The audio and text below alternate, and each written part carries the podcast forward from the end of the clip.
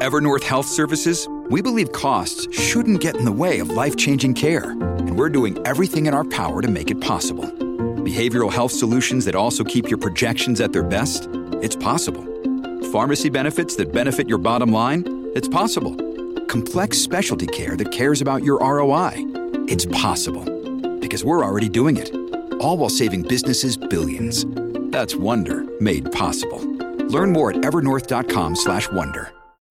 When you need mealtime inspiration, it's worth shopping Kroger, where you'll find over 30,000 mouthwatering choices that excite your inner foodie. And no matter what tasty choice you make, you'll enjoy our everyday low prices, plus extra ways to save, like digital coupons worth over $600 each week. You can also save up to $1 off per gallon at the pump with fuel points. More savings and more inspiring flavors make shopping Kroger worth it every time. Kroger, fresh for everyone. Fuel restrictions apply.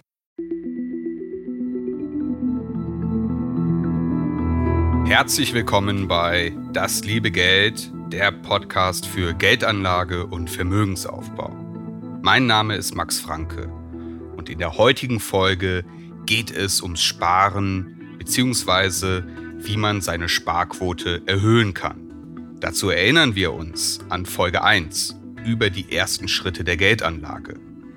Da ging es um die Frage, wie viel Geld dir zum Sparen und Investieren zur Verfügung steht.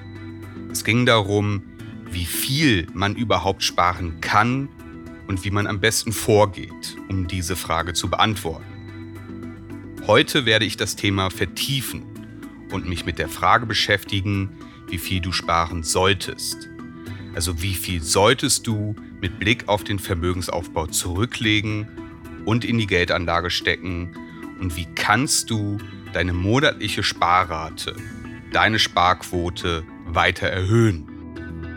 Bei diesem Thema könnte dir der ein oder andere Aspekt bereits bekannt vorkommen. Sei es, weil manche Dinge bereits in früheren Folgen angeklungen sind oder auch, weil sie dir bereits in deinem Leben begegnet sind. Ich möchte in dieser Folge verschiedene, eher grundsätzliche Aspekte des Sparens beleuchten und sie in ein Gesamtbild bringen und so vielleicht auch den ein oder anderen neuen Denkanstoß anregen.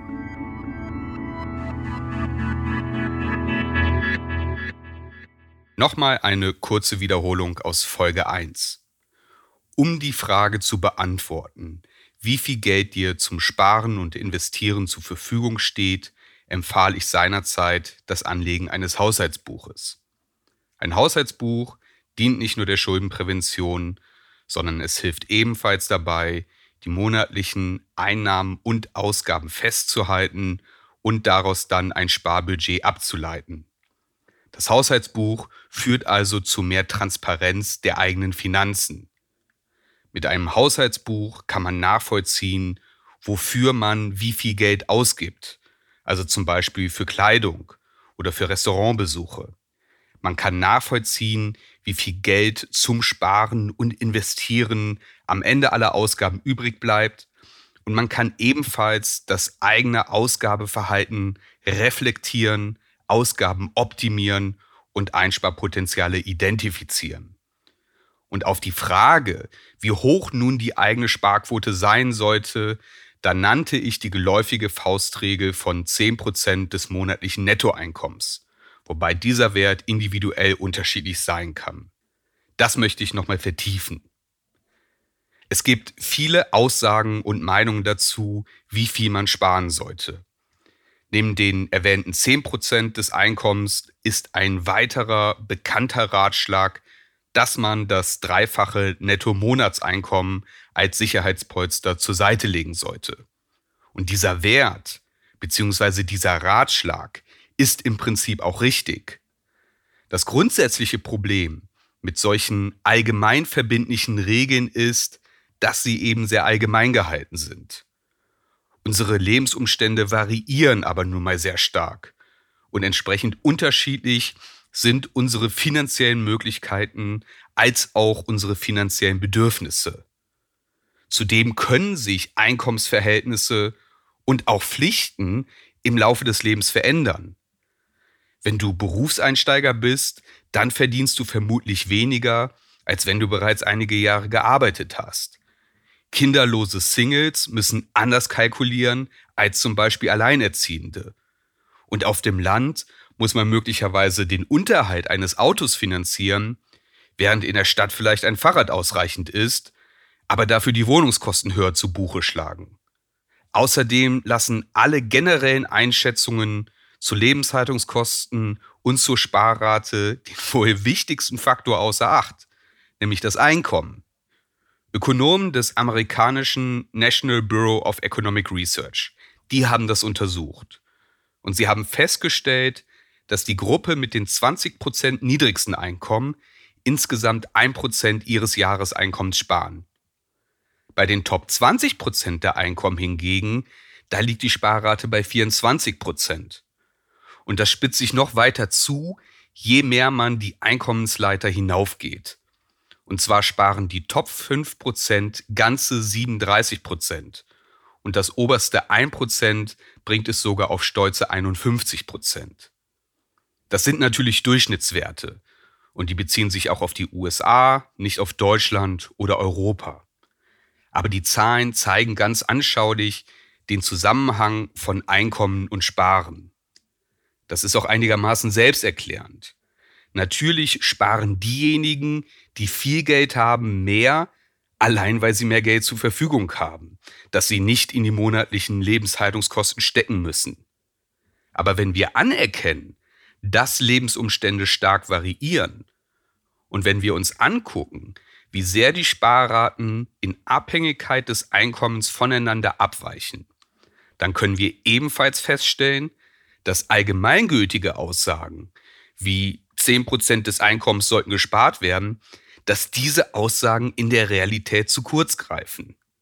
Ich würde die anzustrebende Sparrate anders fassen, nämlich jeder im Rahmen seiner Möglichkeiten. Mache mit Hilfe eines Haushaltsbuches einen Kassensturz, um deine Finanzen wirklich zu verstehen. Beschäftige dich mit deinen finanziellen Zielen, wie zum Beispiel in Folge 25 jeder spielt sein eigenes Spiel dargelegt. Wenn dein Ziel der langfristige Vermögensaufbau ist, dann solltest du so viel sparen, wie es dir im Rahmen deiner finanziellen Möglichkeiten und deines Lebensstils möglich ist. Wenn du ein höheres Einkommen erzielst und deine Lebensumstände es erlauben, dann solltest du mehr sparen. Wenn du so gerade über die Runden kommst, dann ist der Wert vielleicht geringer, aber das ist kein Grund, nicht mit dem Sparen anzufangen. Also zugespitzt formuliert, spare so viel du kannst.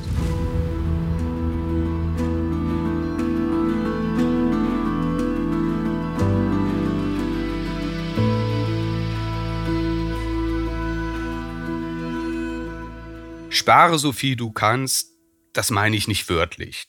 Die Botschaft ist nicht, dass du verbissen sparen solltest. Wie bereits in früheren Folgen dargelegt, plädiere ich dafür, sich selbst und das eigene Konsumverhalten zu hinterfragen. Es geht nicht darum, irgendwelche von irgendwem auferlegten Regeln zu befolgen, irgendwelche Checklisten abzuarbeiten, um die eigenen Kosten radikal zu kürzen oder von nun an asketisch zu leben und sich nichts mehr zu gönnen. Wenn dir Dinge wichtig sind, sie dir Lebensqualität bescheren, dann spricht erstmal nichts dagegen, dafür auch Geld auszugeben. Die eigene Sparquote zu maximieren bedeutet nicht, darüber obsessiv zu werden oder die Leichtigkeit zu verlieren. Ich zum Beispiel gebe gerne Geld für gutes Essen oder für Reisen aus. Dahinter frage ich auch nicht jede einzelne Ausgabe. Also ich möchte Dinge, die mir wichtig sind, genießen. Und gleichzeitig versuche ich, nicht unnötig Geld auszugeben und meine Sparrate möglichst zu optimieren. Vielleicht hast du deine Finanzen gut im Griff. Du gibst weniger Geld aus, als du einnimmst und du legst jeden Monat Geld zurück. Du bist also grundsätzlich gut dabei. Und trotzdem sagst du dir, ich möchte gerne mehr sparen. Sei es, weil du eine bestimmte Anschaffung vor Augen hast oder weil du den Vermögensaufbau noch etwas ambitionierter angehen möchtest. Wenn du mehr sparen möchtest, dann kannst du entweder dein Einkommen erhöhen oder deine Ausgaben senken. Das ist eine zuweilen etwas hitzige und manchmal auch dogmatisch geführte Debatte. Da ist einerseits das Team Sparsamkeit, dessen Anhänger sind der Überzeugung, dass Vermögen auf der Ausgabenseite gemacht werden. Und entsprechend plädieren sie für ein hartes Kostenregiment ohne unnötige Ausgaben. Die andere Fraktion macht sich über diese Überzeugung gerne lustig als ob man durch den Verzicht auf Avocado-Toast reich werden würde. Hier ist die vorherrschende Meinung, dass man insbesondere die Erhöhung des Einkommens fokussieren sollte. Diese Art Konflikt kann man auch in Beziehungen beobachten. Es geht also nicht nur um das eigene Denken. Tatsächlich ist Geld ein sehr häufiger Grund für Streit in einer Partnerschaft. Wenn Partner unterschiedliche Ansichten über Geld und den richtigen Umgang damit haben. Wenn ein Partner eine unterschiedliche Haltung zu Fragen wie finanzieller Sicherheit oder zur Bedeutung von Geld haben, dann kann es schwierig sein, einen Kompromiss zu finden. Ich persönlich bin bei solch mitunter fast religiös anmutenden Debatten, also Team Sparsamkeit versus Erhöhung des Einkommens, da bin ich immer etwas skeptisch. Meiner Meinung nach haben beide Seiten auf ihre Art und Weise recht. Natürlich ist es sinnvoll, seine Ausgaben unter Kontrolle zu haben. Und wenn man das Geld mit beiden Händen ausgibt, dann ist es fast egal, wie viele Einnahmen man erzielt, weil dann kommt man finanziell betrachtet nie auf einen grünen Zweig. Zugleich kommt man mit seinen Sparbemühungen auch irgendwann an eine Grenze. Selbst wenn man äußerst sparsam lebt, wird man irgendwann nicht noch weniger ausgeben können. Und wenn man sich die Entwicklung der Lebenshaltungskosten anguckt, dann ist es für viele Menschen schlicht nur schwer möglich, weitere Sparbemühungen zu unternehmen. Stichwort Folge 3 über das Gespenst der Inflation. Die Inflation macht sich insbesondere bei Menschen mit geringem Einkommen im Geldbeutel bemerkbar. Die haben sowieso nicht viel zur Verfügung und müssen einen größeren Anteil ihres Einkommens für Lebensmittel, Energie etc. aufwenden. Und wenn dann die Preise steigen, dann knallt das richtig ins Kontor. Menschen mit hohem Einkommen wiederum bringen einen kleineren Prozentsatz ihres Einkommens für ihre notwendigen Kosten auf. Und entsprechend haben sie eher die Möglichkeit, Sparpotenziale bei ihren Ausgaben zu identifizieren, somit ihre Sparquote zu erhöhen, als dies Menschen mit niedrigem Einkommen möglich ist. Und da zeigt sich auch eine Lebenslüge, die einige vermeintliche Finanzexperten verbreiten und die propagieren, so wirst du in zehn Jahren reich. Die Wahrheit ist, nicht jeder kann reich werden. Wenn ich ein kleines Einkommen habe, dann kann ich sparsam leben, aber meine Sparrate wird überschaubar bleiben. Wenn ich extrem diszipliniert bei meinen Ausgaben bin, dann kann ich die Lücke verringern, ich kann sie aber nicht schließen ich kann nicht so viel Geld sparen und anlegen, wie dies Menschen mit hohem Einkommen möglich ist. Das soll nicht ermutigen, denn natürlich kann und meiner Meinung nach sollte jeder Mensch Vermögensaufbau betreiben. Wie in Folge 11 über die wunderbare Kraft des Zinseszins dargelegt, kann ich auch mit nur kleinen Sparraten über einen langen Zeitraum ein ordentliches Finanzpolster aufbauen. Doch wenn ich finanziell richtig große Sprünge machen möchte, dann muss ich an die Einnahmen ran. Damit kommen wir zur zweiten Gruppe, die für eine Erhöhung des Einkommens plädiert.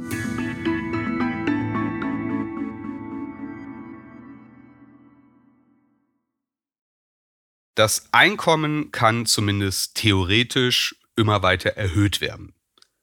Auch hier gibt es allgemeine Ratschläge wie Jobwechsel, Nachverhandlung des Gehalts oder ganz grundsätzlich die Wahl des Berufes.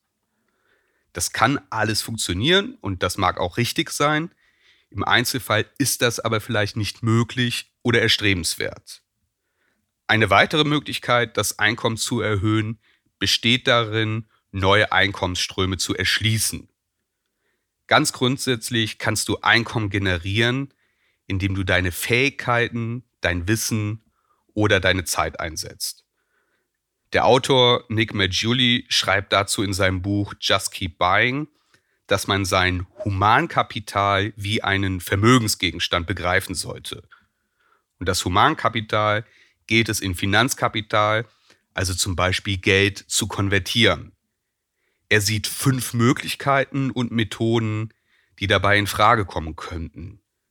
Der Verkauf der eigenen Zeit, der Verkauf einer Fähigkeit, das Unterrichten von Menschen, der Verkauf eines Produkts und beruflicher Aufstieg, also die Entwicklung der eigenen Karriere.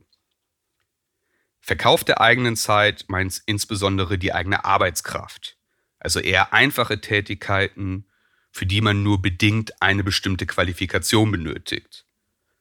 Zu Beginn wird man vielleicht nicht so viel verdienen, aber im Laufe der Zeit entwickelt man Fertigkeiten, man baut Expertise auf und kann das Einkommen hiermit vielleicht erhöhen. Ich bin da gedanklich beim klassischen Studentenjob oder bei einer nebenberuflichen Tätigkeit. In meinem Fall war das zum Beispiel das Arbeiten im Supermarkt oder das Ausfahren von Lebensmitteln bis zur Arbeit im Gartenbau. Die Einstiegshürde ist bei solchen Jobs oft vergleichsweise gering. Also das ist eher unabhängig von einer spezifischen Ausbildung. Man verkauft vor allem die eigene Arbeitskraft und die eigene Zeit. Vielleicht kann man sich durch erworbene Fähigkeiten finanziell etwas verbessern, aber insgesamt ist das überschaubar.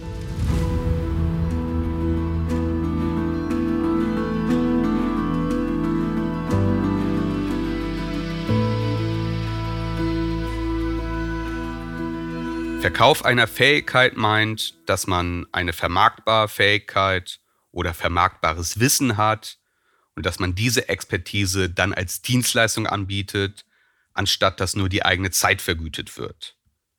Ein Beispiel wäre, du kennst dich gut mit Fotografieren oder mit Webdesign aus und bietest deine Dienste zum Beispiel auf einer Online-Plattform an. Eine andere Möglichkeit wäre es, dass man zum Beispiel nebenberuflich als Fitnesstrainer arbeitet. Wahrscheinlich kannst du mit einer solchen Tätigkeit eine höhere Vergütung als mit dem Verkauf deiner Arbeitskraft verdienen. Und vermutlich kannst du ebenfalls eine Reputation aufbauen, wodurch du Neukunden gewinnst oder auch deine Preise erhöhen kannst. Du benötigst natürlich das initiale Zeitinvest, um die Fertigkeit auszubilden. Und auch hier wirst du in den meisten Fällen deine Zeit verkaufen das Geschäft skaliert nicht. Das bedeutet, dass du abseits höherer Preise, die du aufrufst, für jeden zusätzlichen Euro zeitlichen Aufwand investieren musst. Wenn du ein Video bei YouTube hochlädst und das Video durch Werbung monetarisierst, dann steigen deine Einnahmen, je mehr Menschen sich das Video angucken. Vom Arbeitsaufwand ist es aber egal, ob sich das 50 oder 5 Millionen Menschen angucken. Der Arbeitsaufwand das Video zu produzieren, der bleibt der gleiche. Wenn du als Fotograf je Stunde oder Tag vergütet wirst, ist das anders. Das Unterrichten von Menschen kann auch weitergedacht werden. Zum Beispiel, indem du auch online ein Thema unterrichtest oder dass du Yogakurse anbietest. Gerade im digitalen gibt es viele Möglichkeiten, Kurse auch per einmalig aufgenommenen Videos anzubieten. Du musst also nicht für jeden Schüler neue Arbeitszeit investieren. Das Geschäft skaliert. Umgekehrt ist die Vergütung pro Schüler voraussichtlich etwas geringer. Und gerade weil die Möglichkeiten hier sehr verlockend sind, wirst du vermutlich nicht der Erste sein, der diese Form Geld zu verdienen für sich entdeckt hat. Also vermutlich erlebst du einen starken Wettbewerb und es kann sich schwierig gestalten, Kunden bzw. Schüler für deine Dienstleistung zu gewinnen. Du könntest versuchen, eine starke Reputation aufzubauen oder vielleicht eine besondere Nische zu bedienen, bei der zwar eine hinreichende Nachfrage besteht, die aber keinen hohen Wettbewerb auf Anbieterseite verzeichnet. Der Verkauf eines Produktes geht dann nochmal einen Schritt weiter. Also das kann bedeuten, dass du Dinge ein- und wieder verkaufst oder vielleicht auch, dass du selber etwas erschaffst, was du dann verkaufst. Hier ist die Kalkulation wesentlich. Also Einkaufspreise, benötigtes Material, Arbeitszeit oder sonstige Kosten, die anfallen, all das sollte in einem gesunden Verhältnis zum finanziellen wie zeitlichen Aufwand stehen, damit es sich unterm Strich lohnt. Und auch hier haben sich insbesondere durch den Onlinehandel viele Möglichkeiten aufgetan. Ein Beispiel. Ein Freund von mir hat sich während Corona viel mit Instrumentenbau beschäftigt. Das hat sich bei ihm zu einem ernstzunehmenden Hobby entwickelt. Er hat da richtig Expertise entwickelt und mittlerweile sägt und leimt er fast wie am Fließband. Nun bestünde die Möglichkeit, dass er dieses Hobby versilbert, indem er die Instrumente online verkauft.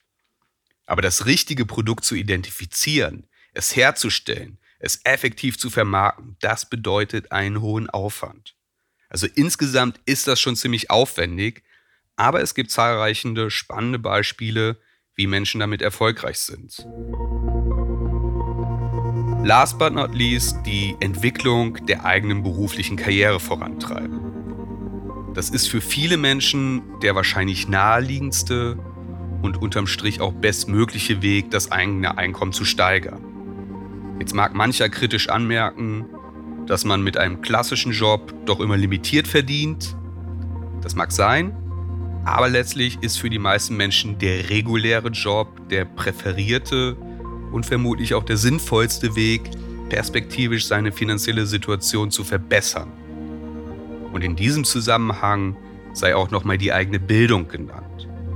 Die stellt in der Regel die beste Investition dar und sollte nicht mit der beruflichen Ausbildung oder dem Studium enden.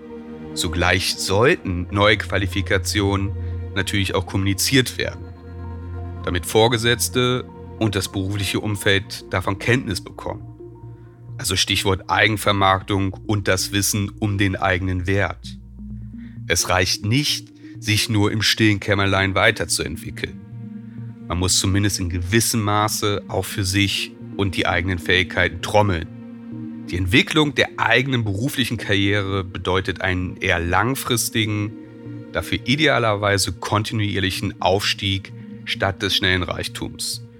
Vermutlich wird dich beruflicher Aufstieg auch nicht unfassbar reich machen, aber es ist vielfach erprobt und in vielen Fällen realistisch umsetzbar.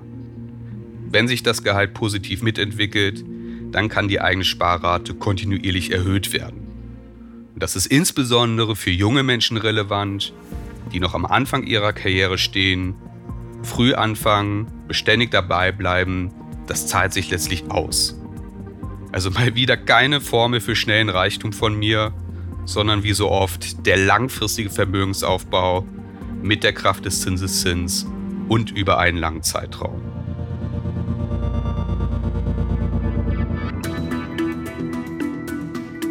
Damit endet diese Folge zum Sparen und zum Erhöhen der eigenen Sparquote. Vielen Dank, dass du eingeschaltet hast. Du würdest mir sehr dabei helfen, wenn du diesen Podcast auf der Podcast-Plattform deiner Wahl kostenlos abonnierst und wenn du all jenen von diesem Podcast erzählst, für die die Inhalte hilfreich sein könnten. Bis zum nächsten Mal.